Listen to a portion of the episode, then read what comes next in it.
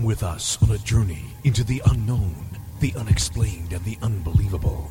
We will test your senses and challenge your beliefs. A world where science and religion clash. Or do they? You will meet real people and hear real stories, but you will not believe. You will witness strange sights and hear strange sounds, but you will not believe. This is the New England Ghost Project. Welcome to the nightmare. Good evening, everyone, and welcome to another edition of Ghost Chronicles. I am Ron Kolick, your host, the gatekeeper to the realm of the unknown, the unexplained, and the unbelievable. New England's own Van Helsink. With me, all the way across the Atlantic Ocean, the cold Atlantic Ocean, or maybe not, is the gold standard in ghost hunting, Steve Parson. Good evening. Is it cold there? No, it's surprisingly spring-like, but we're all a little down at the moment because we're still in Europe. What do you mean, still in Europe? Well, we should have been escaping this week. But we're not yet. Well, the politicians have screwed it up, and we're still in Europe for the time being. We just finished the two-year thing on Trump and 30 indictments and everything else, and spent millions and millions of dollars, and it was all done, and they couldn't find anything on it. And the Democrats said, well, let's take another look at that. It's like the man they couldn't They didn't get the results they want. So you see, we have our troubles too. Yeah, there's a cop. Well, there was. Our government makes your government, well, your president look statesmanlike. Yeah, I don't think so. Anyway, she's still the prime minister. Sadly. Oh, there you go. Yeah, maybe we should look at it. Did you collude with the Russians?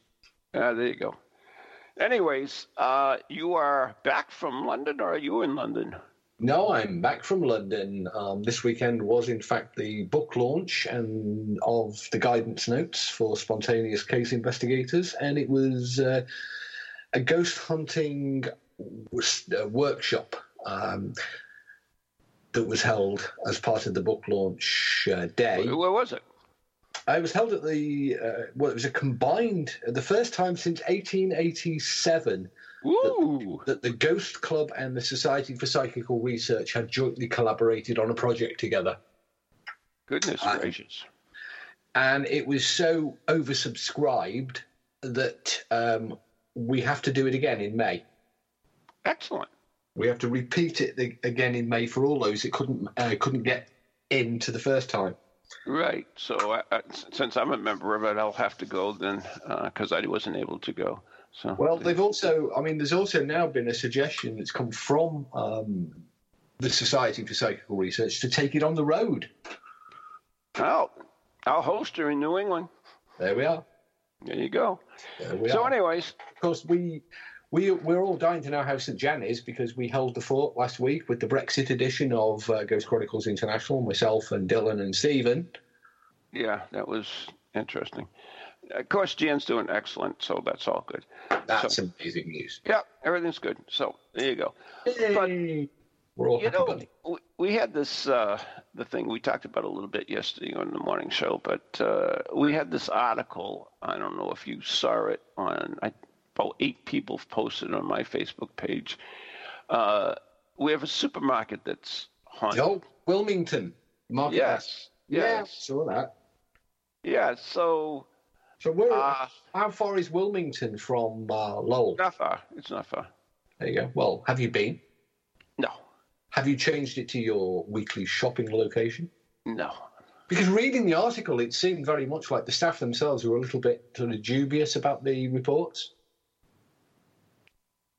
Well, no, that's the official ones. They're not going to tell you that anything happened because they don't want a freaking crazy ghost hunters in there going down aisle 4 looking for ghosts. Ghost in aisle 4. Ghost in aisle 4. Exactly. Like that's never been done before. So anyways, it's a big deal here. People have posted me. But the ghost, I don't know if you read the description of the ghost. I did. and it didn't match what you would expect to be shopping in the supermarket. Right. It was a young, light-skinned woman, long, dark hair, blue eyes, wearing traditional Victorian garb. Mm. But then I've heard of, there's a petrol station in New England. I think it's in,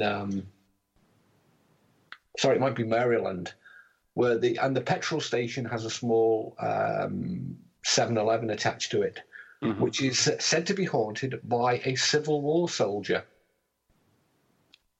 Oh, that's intriguing, since the Civil War didn't fight here. I said Maryland. That actually appeared in a documentary last year. I was watching that one.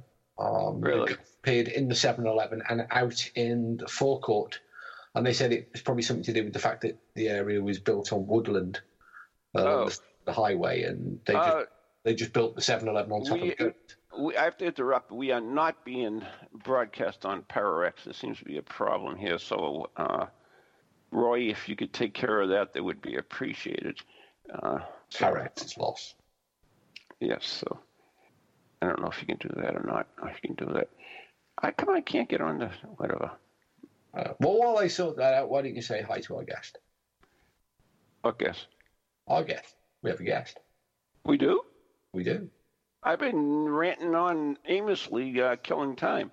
Yeah, well, you didn't ask. All right, go ahead, go on. Ladies and gentlemen, from all the way from Derbyshire, England, a Welshman. Good evening, Ron. Oh, no. Oh, thank you very much. Just shoot me. It's the teller of Glorious Tales himself. Yeah. I thought that you could do with a hand ganging up on Steve. Dilwyn Jones. I never need a hand ganging up on Steve. You know, I have to admit this, and this goes all the way back to before I even met Steve. Is Nori told me, he says, okay, I'm going to bring over Steve, and when he comes over here, you have to be really careful, Ron, because he's, very, very, he's one of the top parapsychologists, and he doesn't fool around and everything, and, he's very serious. I found, that was a lot of bull. I'm very serious about what I do. I'm just not very serious about anything else. Yeah. And the intriguing part is in all fairness, and I give Steve credit for this because I give him a lot of grief at times, and yet he has never threatened to go home to mother. So there you go. No, and what Norrie said is perfectly true. I am one of the top. You always make me laugh. That's what I love about it. You. It's perfectly true. I mean, this weekend. I admit, I know that. I just pulled the tone. Is always just makes me laugh. It's the tone. That's what I was talking about. The tone. Oh, the tune. Yeah, that's it. That's it. That's my story. Yeah. Okay, and stick to it. Yes. Anyway. Yes. So. Okay, so I don't know what we're going to do it, I guess, but since you brought him up, I'll let you carry on then. Well, Dylan's had some news in the last... There we go. That's what I want to hear.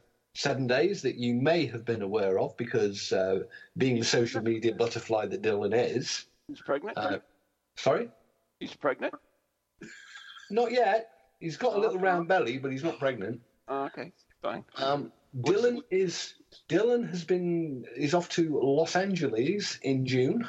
Oh, I saw that. Yes. Where he's been invited to run some panels for the Ghostbuster 35th anniversary convention.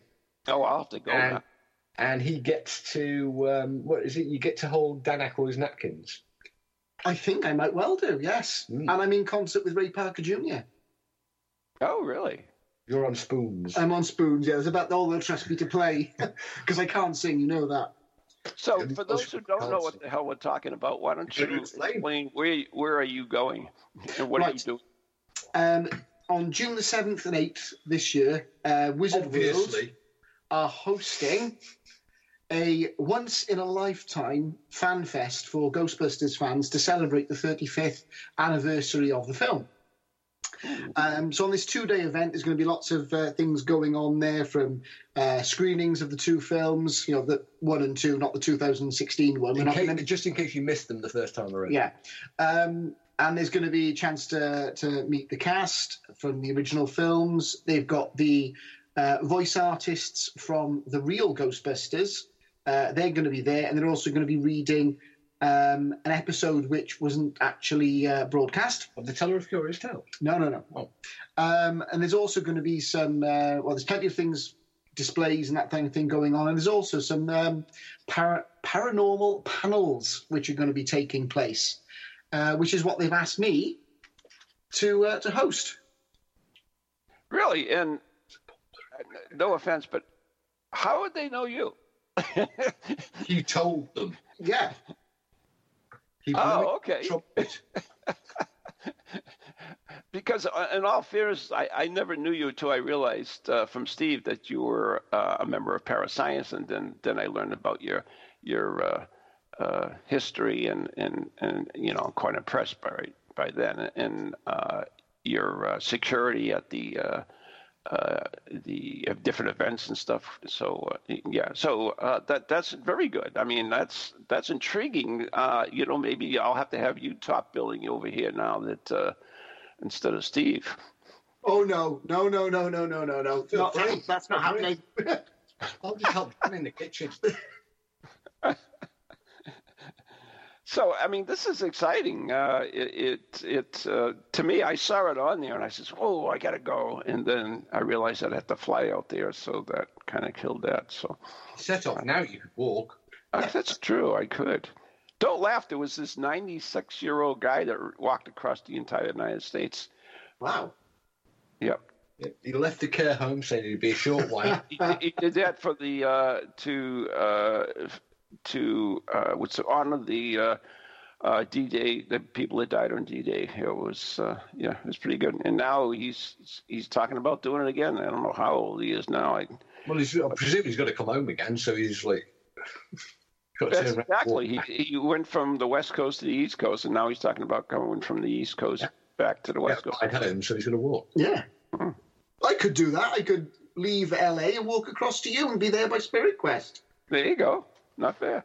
I've actually traveled across the states. It's about 3,000 miles, but it's a good journey. I loved it. Absolutely loved it. I got to see all the great attractions, tourist attractions all along the way. Yellowstone Park, the Mount Rushmore, Route 66, up through Tennessee and Niagara Falls, and all that cool stuff. It was tons. I've never met anybody that's been to Wyoming. Oh, everybody goes to Wyoming. It's like a freaking New York City now. There's just tons of people there. Or was it Missouri? Might have been Missouri. Okay. Well, I've been Missouri because we have St. Louis, which is the Arches, which are supposedly haunted, by the way. Yeah, they absolutely are. In fact, we were looking at Dylan's Great American Ghost Tour. Mm-hmm. Website that he hosts. Is it fully live? Yeah. No. I was going to say, I've never heard of that. Yeah, the only one I'm aware of is the British one. Well, there is in development an American Ghost Tour, which looks very, very good. And of course, obviously, with 50-something states, I don't know when Puerto Rico's joining, but never join. They get all the privilege. They'll definitely join.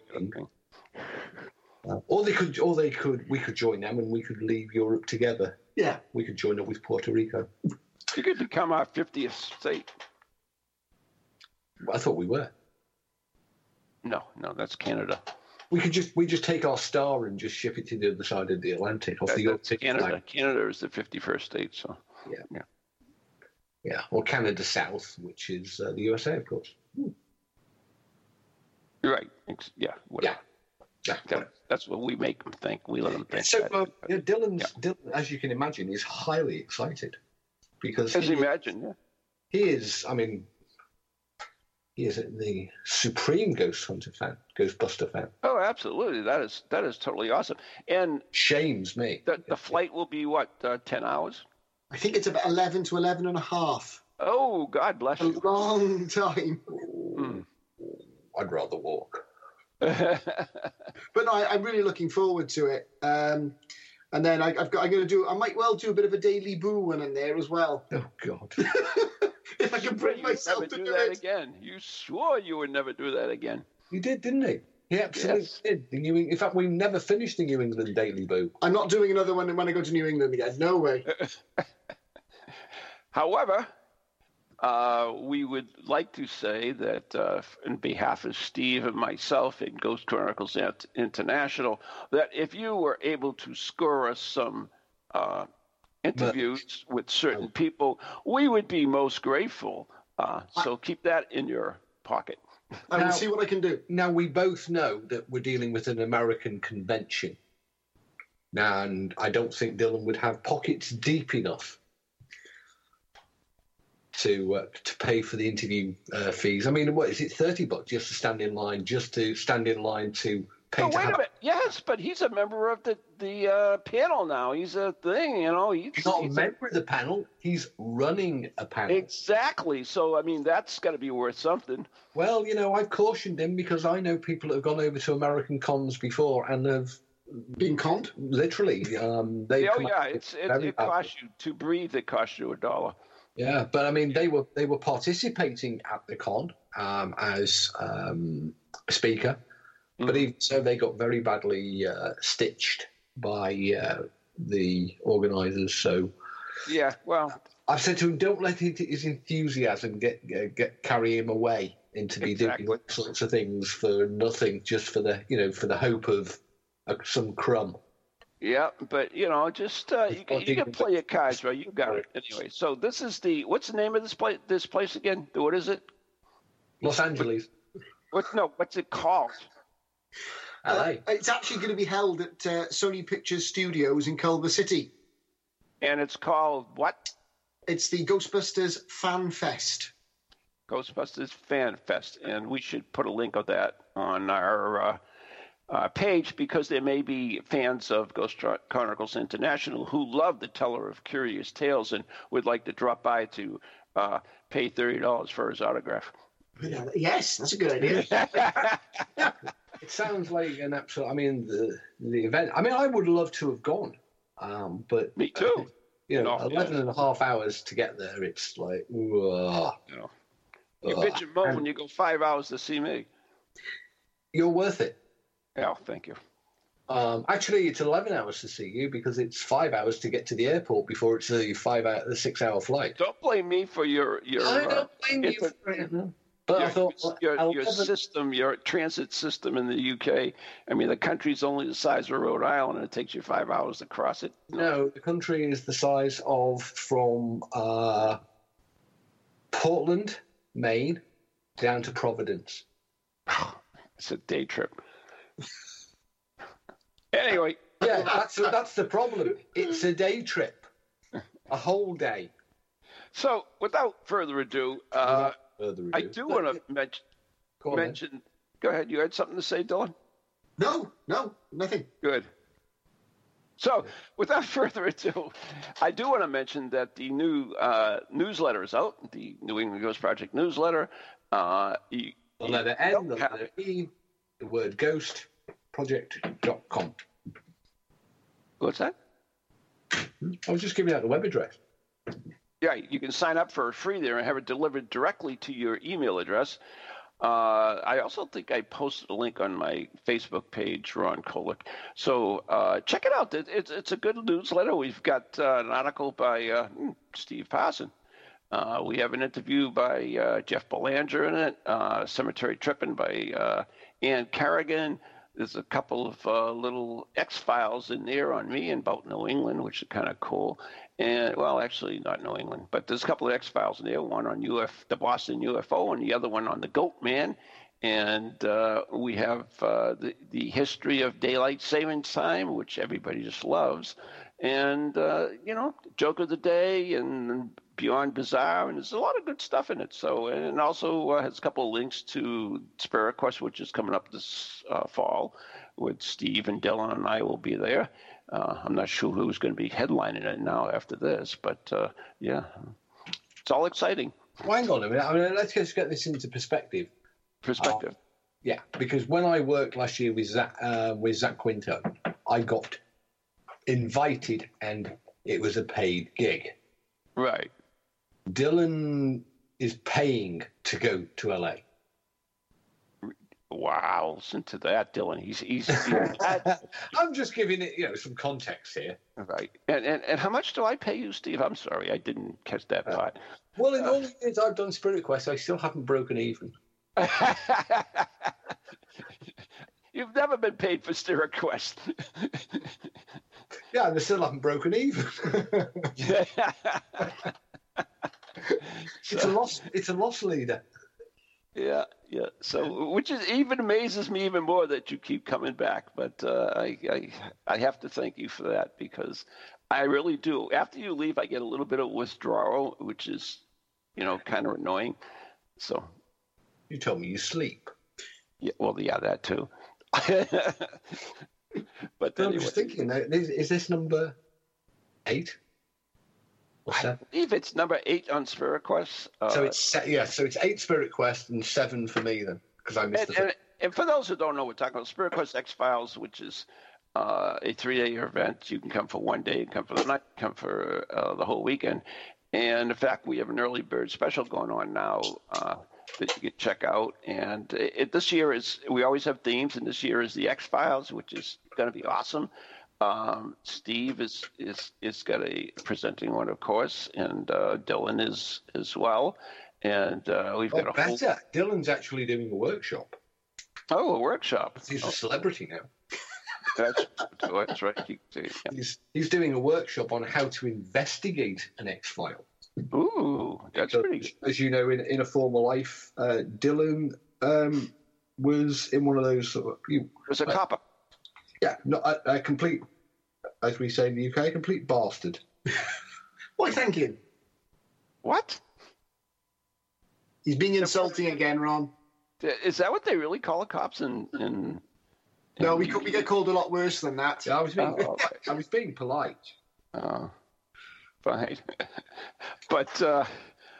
we love the English cop shows over here. And what was really cool is that Dylan showed us a nice picture of himself in his Bobby uniform with the little hat and everything, which my wife still has dreams about.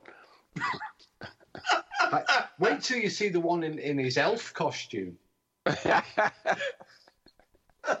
You're just jealous. Jealous, Steve, that's all. I'm honestly not. Yeah, you're just jealous. No, I'm not. Yeah, you never had a uniform, so... I've got a nurse's uniform. Oh, there you go. Yeah, white stockings and the little high heel shoes and the little cap on the top. Yeah, they call you sister.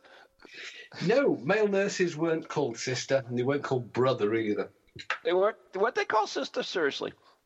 If you're a male nurse? No, not a male. I mean, the ward is run by a senior nursing with the old sister grade, and then above that you have matron. Oh, that's pretty cool. Yeah, it's interesting how we carry on different things, Well, what is interesting, matron, of course, is a female sort of rooted word, but when they started, when they reintroduced the matron management grade to nursing about 5 years ago. Obviously, there were some who were in that position who were males, and unanimously they opted to elect to continue the same job title. So you have male matrons now running some hospital units. You know what? That doesn't bother me, and the reason why is because of tradition. I mean, we just like to throw tradition out with the bath, the baby in the bathwater. It's just, it's crazy now. It's some of these traditions, to make them politically correct, they crush them. Chairman of the board has always been chairman of the board, and now it's chairperson now. We have to. Destroying our history. Basically, these titles came from our history, and we understand. And we can kind of laugh at that and say, okay, it was male dominated at that time. That's why we understand it. Now, if you just say chairperson to young people, they think that's always what it was, and they'll never know that the history was different at that time. So we're just trying to erase the past, and it's crazy. It's absolutely well. I mean, this was actually decided by the nurses themselves because good. I give them credit, like I said. Yeah, for a long time, of course, and in midwifery, you have and have had for 25 years male midwives. Midwifery? Yeah, midwives. You have midwives in America? Oh, right. Yeah, my wife is. Well, yeah, in the olden days, my wife is actually watching a British series now called "Call the Midwife." That's right. Well, very popular here. For the past 30 years, I'm aware of, we've had male midwives in the UK. Oh, I was not aware of that. That's interesting. And again, no change in title because it was an existing historical title. There was no sort of, we've got to have a non-gender specific word. Mid-husband doesn't sound right, does it? No, I mean, I give you guys credit for that because, England is steeped in Britain is steeped in tradition, and, you honor it, which is awesome. Unfortunately, some of the parts of the world are just, they lose their freaking mind over it. They just, I don't know why. They're just erasing their past. In some senses, we do have, a SOP to modern sensitivity, should I say? Yeah. Right, like some of the names that you used to call, you can't call anymore. No. Right. So there you go. So anyways, we are coming up to the break, and then maybe we'll talk about ghosts when we come back. Who knows? I don't know. I'm going to kind of move them in. But, yeah. So before we go, is Mr. Dillon got anything that he wants to mention? Can people go up to him in LA and ask him for his autograph to tell her cherry tales and stuff? I think for a fee, yeah. But I tell you what, when we get to New England and they ask me to do an autograph there, I'll split it with you, Ron. Oh, there you go. I'll set you up as a table. Cool. Mm.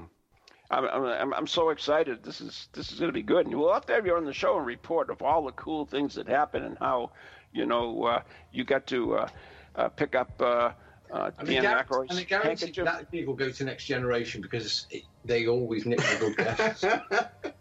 That's true. I was just thinking about that, actually. Like second-hand city over here on International. More like the paranormal thrift store. Yeah. Oh, there you go. Anyway. So we are coming up to 2 minutes. Welcome to TogiNet, radio with a cutting edge. Do you have a paranormal event, book, or something else you want people to know about? Then why not advertise it on Ghost Chronicles Radio? With over 150,000 downloads a month, get your message out to an audience that's interested in the subject. We have a plan at a cost that fits your needs. For more information, contact Ron Kolick at anyghostproject@comcast.net or call 978 455-6678. They're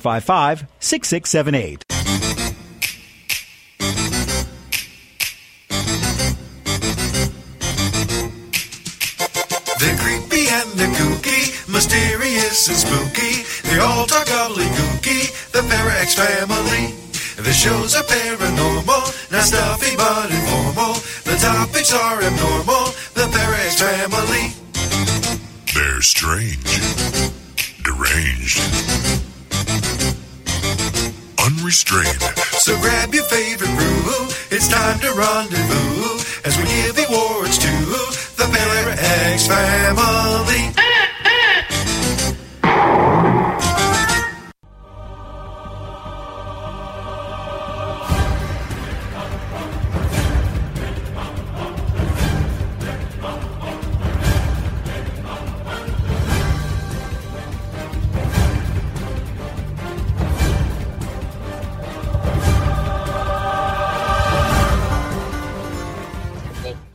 Part 2 of Ghost Chronicles, the poor man's edition.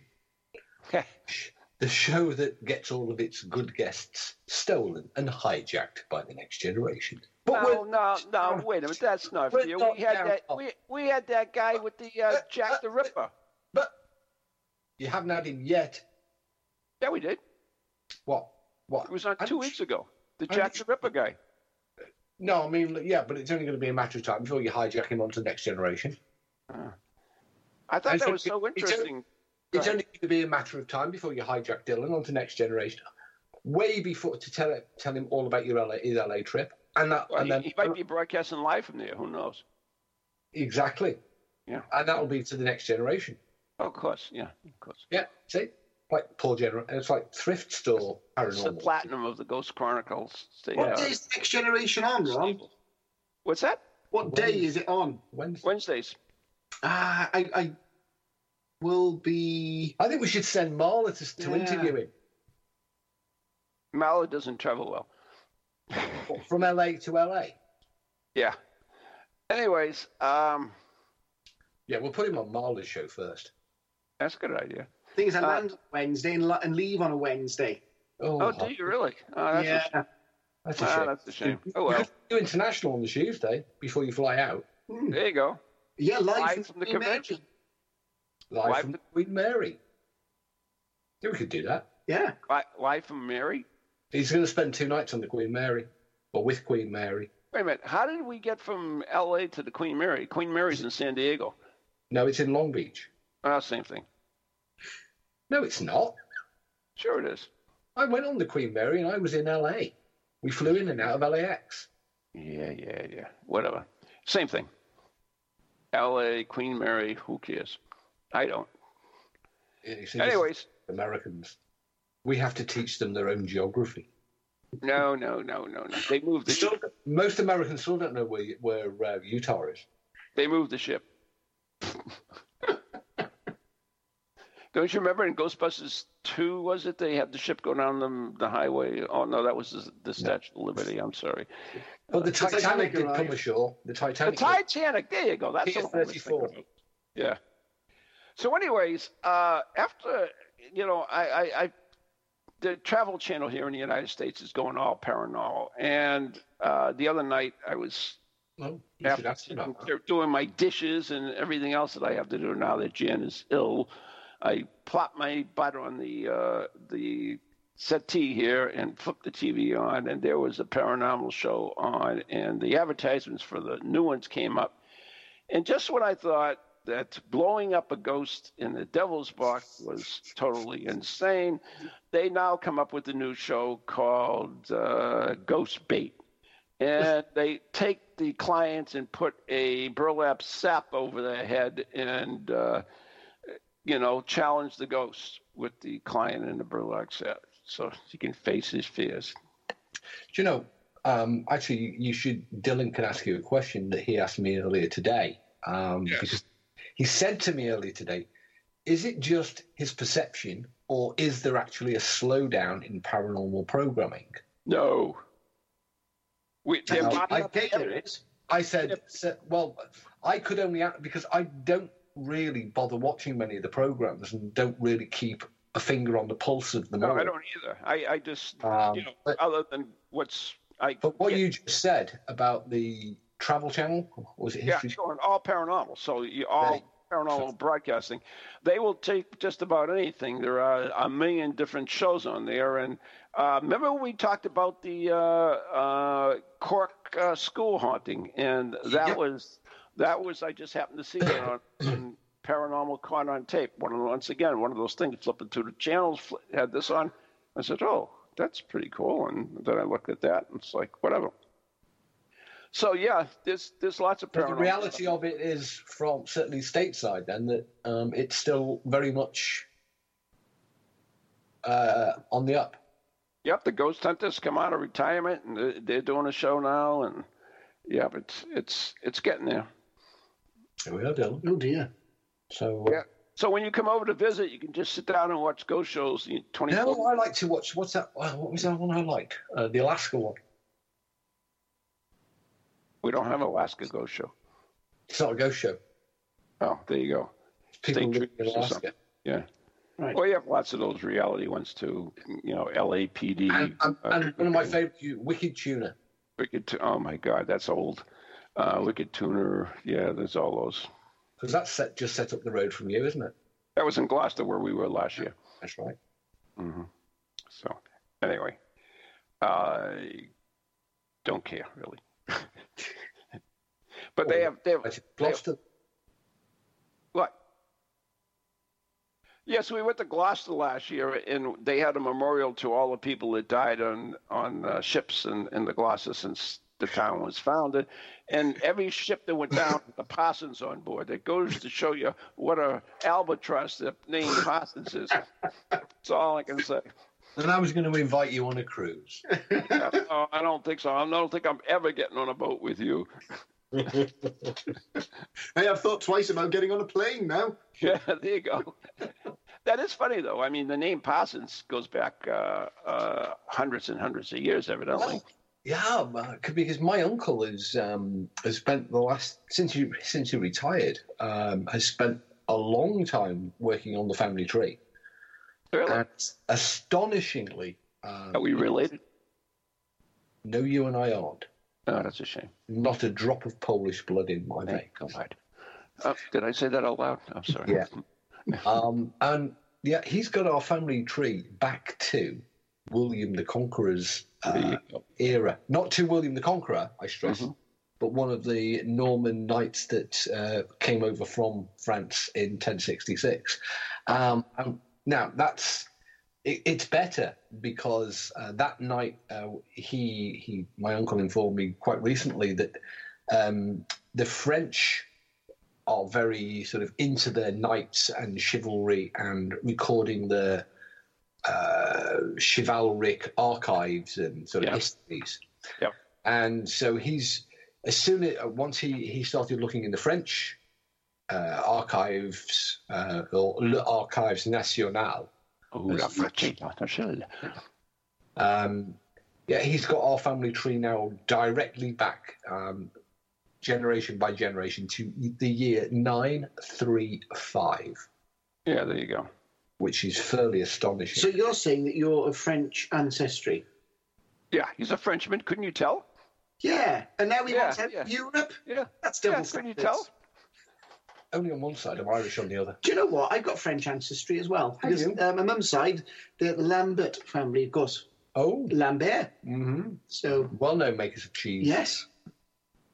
I'm French by injection. Yeah. You're barely American. You've only been in America for like 5 minutes. Yeah, probably. Anyways, the Kolick family has a coat of arms, of course. I didn't know if you knew that. I didn't, but I do now. Yes, we do have a coat of arms. Ron Jr., I believe, has it, and you can see it next time you come over. Is that the double-headed eagle at the top? The Polish, because a lot of the Polish ones I've seen have a double-headed eagle. That's the national bird. No, that's the national emblem. That it is. Yeah, but a lot of the coat of arms I've seen of Polish families seem to have that, or maybe that's been incorporated later. Yeah, that was part of the thing. You know, Poland actually elected their kings. Yeah, we made that mistake once.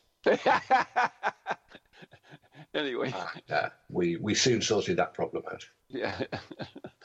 But history is great.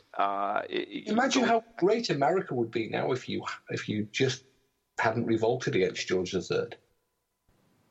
Yeah, we'd be leaving Europe. The EU. No, could you imagine the transatlantic alliance? No, wait a minute. We'd be in the EU, and so we'd be leaving. Oh, Britain and America would be with Canada. We would own the Atlantic between us. I don't know.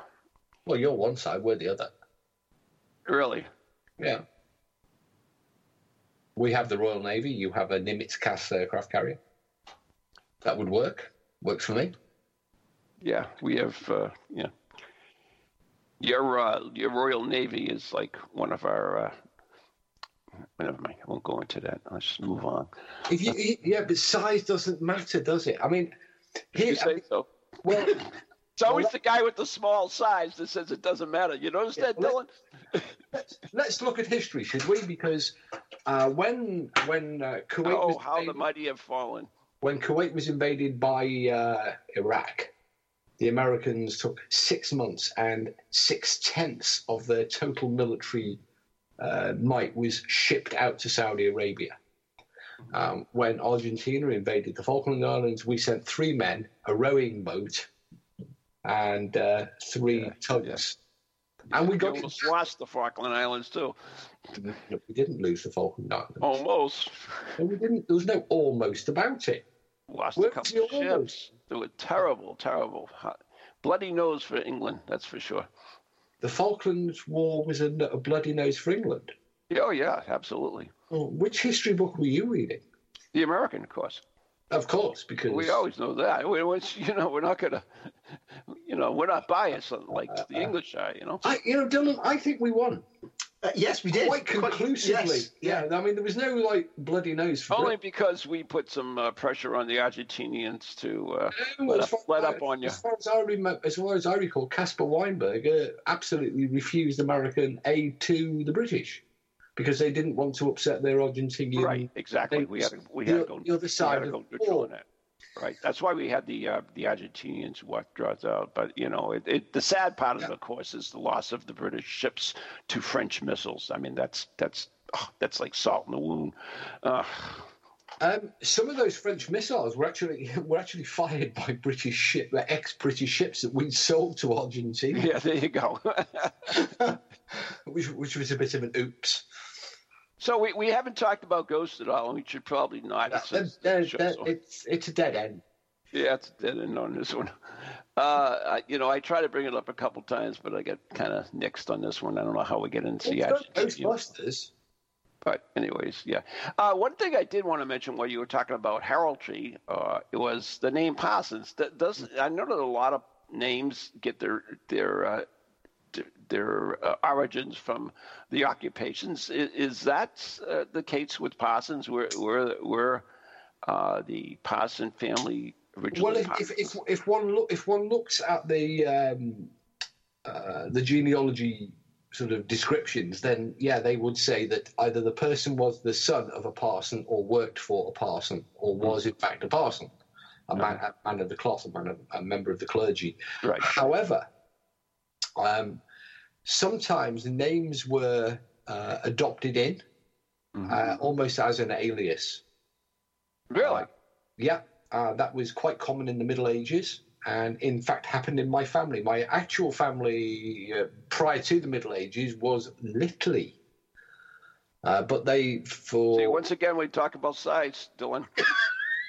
Sorry? Litley. Or Litley.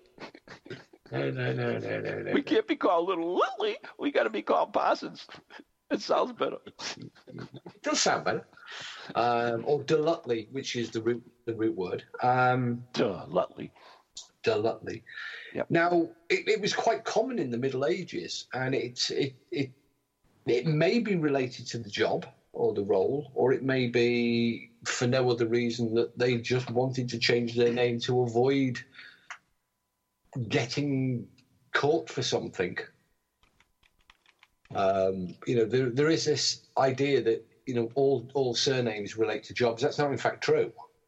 It's more true in Wales, because predominantly all people in Wales are of course called Jones, and so they prefix theirs by using their job descriptor. So you'd have Jones the steam and Jones the milk, Jones the postman. Really? Well, that's Dylan. He's Welsh. Is this true? Yes, you do tend to find in Wales they will do exactly what Steve has said. Because there are so many people, the only way of differentiation is to put their occupation next to their surname. Really? That's intriguing. Yeah. Historically, though, we had a guest on the West Files a few weeks ago. We were talking about... See, they get all the good guests. Steve doesn't put any effort into this. But whatever. Yeah. This subject came up because one of our guests was a genealogist. And one of the interesting things that we discovered about the Welsh naming system is that they would often not have a surname at all. And they would be referred to as, for example, Dylan, son of John. App. The app. and of course in the case of my daughter, Anne, A-N. So it would be, for example, if Dylan's dad was named John, it would be Dylan ap John. And then it would be John ap Dylan if his grandfather was called Dylan. And you can get Dylan ap Dylan. And all manner of... And it makes Welsh genealogy somewhat more difficult to trace because you just have ap. Or you have double aps. So you would have Dylan ap John ap Dylan ap Llewellyn ap... And that's how also new surnames came about, because you would have, say, John ap Richard, and then the A was dropped, so it would become eventually John Pritchard. So it also gave birth to new names. So mine could actually have been an ap Arson. Yeah. A fire starter. Yes. Which is quite yeah, because you were quite an anarchist. Yes, I can see it. Yeah, I believe that too. Yeah, exactly. So, I mean, we know that, you know, Scotland's not always talking about breaking away from UK and... Well, I think was last week. Yeah. Yeah. And how come we never hear that about Wales? Wales is way too small. The Welsh Assembly... There was a movement to Welsh nationalism in the 1970s and 1980s, which led to the Welsh Assembly and Welsh Parliament. But we don't... I mean, Wales is particularly small. I mean, the entire country is, Burleigh, Rhode Island size. Yeah. 2 to 3 million people, isn't it? Yeah. So it's not really big enough to support itself. And in fact, and it doesn't have any economy to speak of. Shale economy. Sorry? Shale? No, it's just tourists. I mean, our biggest economy has had its day with coal mining and the shipment of steel, a lot of it across to America. But all that has gone. Yeah, they dug it all up. That's a shame. So, in actual fact, Wales now, I mean, and since the Middle Ages, has not been recognised as an independent country or an independent kingdom. It is an independent country, a separate nation, but it's not a kingdom. It doesn't. England and Scotland are kingdoms. Correct me if I'm wrong, but didn't Prince Charles get coronated in Wales just to extend that tradition of the English over the Wales? No, because it's become a... I mean, the Welshman sat next to me could probably answer better, but this was started by Edward I, who... Because Wales always... because they could never sort out who was going to be king, Wales was divided into subdivisions, and the overall leader was a prince. So Wales was a principality with lots of sort of little mini kingdoms, like Deharbeth and now, what Edward I, there was a ruling made that the next Prince of Wales would be born in Wales, and Edward I basically pulled a fast one and had his pregnant wife, shipped up to Carnarvon Castle, whereby she popped one out, and he became the Prince of Wales. Right. And that tradition, which was reinforced by Henry VIII, who aligned the two countries of Wales and England under common law and into one common system. The Welsh have adopted it readily with a very small minority, and they actually look forward to.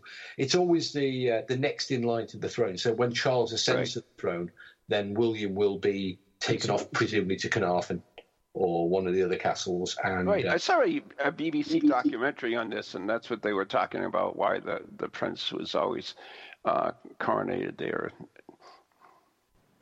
Well, they have used other castles in the past. Not all investitures are held. I think Caerphilly's been used. I don't know. I would have to check. I think Caerphilly's been used. One of the southern castles was used by Edward the Seventh, I think. But anyway, we can check. Anyway, so you wrote an article, in fact, on one of the castles in Wales, which is Carew Castle, which we've done on the show before. And most people don't know that, but Wales is like castle kingdom there. There's tons of castles. The English built castles, primarily around the coast, and the Wales castles are all in interiors. Is that kind of what it's like, or pretty much? Yeah. I mean, I think Wales has 600 plus. Yeah, around 600. Isn't that amazing? Now you're talking about the size of Rhode Island. You have 600 castles. Yeah, we've got like a half a dozen here in the United States. Well, we hadn't got that far. But what this was is, Edward I realised that the Welsh economy was based on coal and sheep and decided to create a tourist economy. And, of course, if you build a castle, then people will come, tourists will come. And they will come to, visit the castles. And, of course, it created a great boom for the Welsh economy. No, in reality, the English castles, the Conqueror castles of Edward I, the ring of steel and stone, was put round the northern part of Wales, predominantly along the coast, because it was easier to move large bodies of troops by sea, right, rather than subject them to the mountain passes and guerrilla warfare by the Welsh. Now, the Welsh had all of the inland castles, but gradually over time that changed, because obviously as English spread inland from their base fortifications and took over the Welsh castles, they then converted them and upgraded them. They put in Wi-Fi and all of these modern conveniences that you expect now in a castle. And, we now have these foam mattresses. They were an English thing. A tourist industry was born. Now, as far as... there are a lot of ghost stories from Wales as well. Can they distinguish, or how could they distinguish Welsh ghosts from English ghosts? We have the expert next to me, Dilwyn Jones of the Great British Ghost. So when there's a ghost scene, he calls it in and then he rates them and classifies them, excuse me? No, but this is a man who is a walking gazetteer of British ghosts. Yeah. So let me ask Dilwyn then, how can you distinguish between a Welsh ghost and an English ghost? Well, certainly none of them have got a little sheep tucked under their arm walking around. Those are the English ones?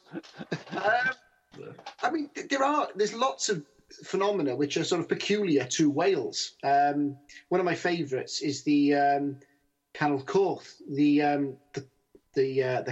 candle that is said to precede the root of a funeral, and that's very, very sort of entrenched in Welsh folklore.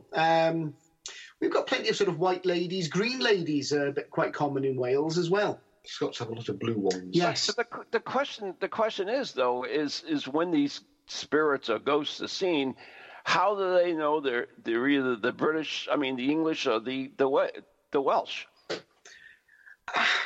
Well, you can't really.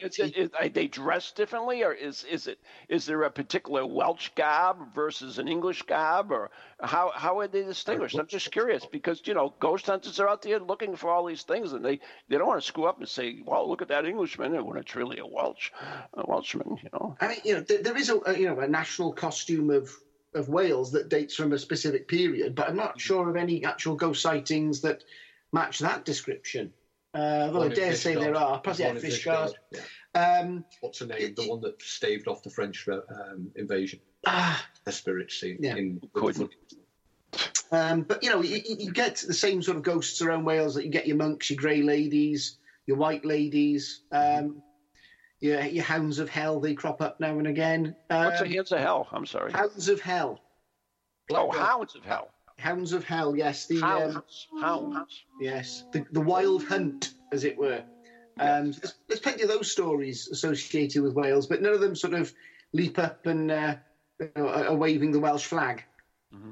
Okay, I'm just curious about that, because there's a thing called the famous ghost syndrome, and that if a ghost is seen in a certain area or a certain place where a famous person, it's out, that ghost is automatically that person. Think back even to... though there's no evidence to prove that it is. Think back to our own experiences at Fort Constitution. We couldn't discern whether we were dealing with possibly the spirit of a British soldier of the Crown, or whether we were dealing with an American traitor. Sorry, reference. Sound like a British corner of the town, because he was razzing you. That wouldn't be a British thing to do. Even if Ron was involved? That's not. The British would never do that. Okay, fine. It's so unseemly. It would require traitorous Americans. So there you go. We solved the problem. Oh, thank goodness. The bell is ringing, which means Pizza from the Dead is here. Oh, there's a ghost at the door, one or the other. I've been too scared to look. So, if people are genuinely interested in finding out more about Welsh castles and Welsh ghosts, I would urge them, in fact, to go to the Great British Ghost Tour, which can be found at Dilwyn Jones's. GreatBritishGhostTour.co.uk. There we are. Dylan, do you keep that site up to date? I do. Okay, that's a lot of work. Scarily up to date. I give you a lot of credit for that. It's a lot of work, and so check it out. We've posted it before, but and I've looked at it before. It's pretty cool. It's pretty comprehensive, I was amazed. Parsons would never have nothing like that because that would be too much work for him. Yeah, it celebrates its 10th birthday next year. Oh, congratulations! Right, I mean, Parsons. I think it will do. Will there be cake? Yes. Really? Always gotta have cake. We'll have to do a live anniversary show then. Yes. We'll have to do a special show for that one. Yeah. Do you remember what the day and the day and month it was? I mean, the month and year it was? Well, January. Yeah. It'll be January next year. So January next year, we'll plan a special anniversary show. We'll talk about some of the fascinating things that happen. We can do a panel. I can fly him over, right? We can do a panel. And we could have people pay for his autograph. Yeah. And there'll be cake. Oh, it's always cake. Cake and pizza. Sounds good to me. Okay, so anyways, we are running out of time. Check out the website, anyghostproject.com. Sign up for the newsletter. Really interesting stuff in it. I'm getting a lot of compliments on the new newsletter. And if you haven't signed up for it, please do. So I guess till next time, it's good night and God bless. It is indeed. Good night and God bless from the United Kingdom. Still, sadly, part of Europe.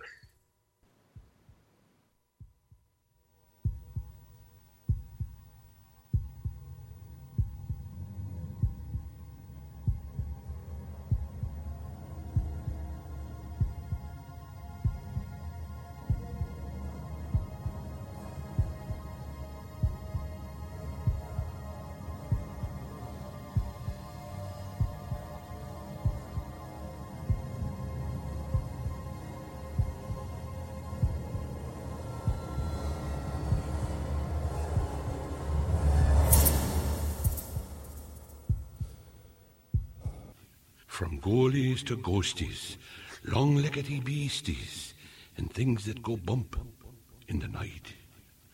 Deliver us, good Lord.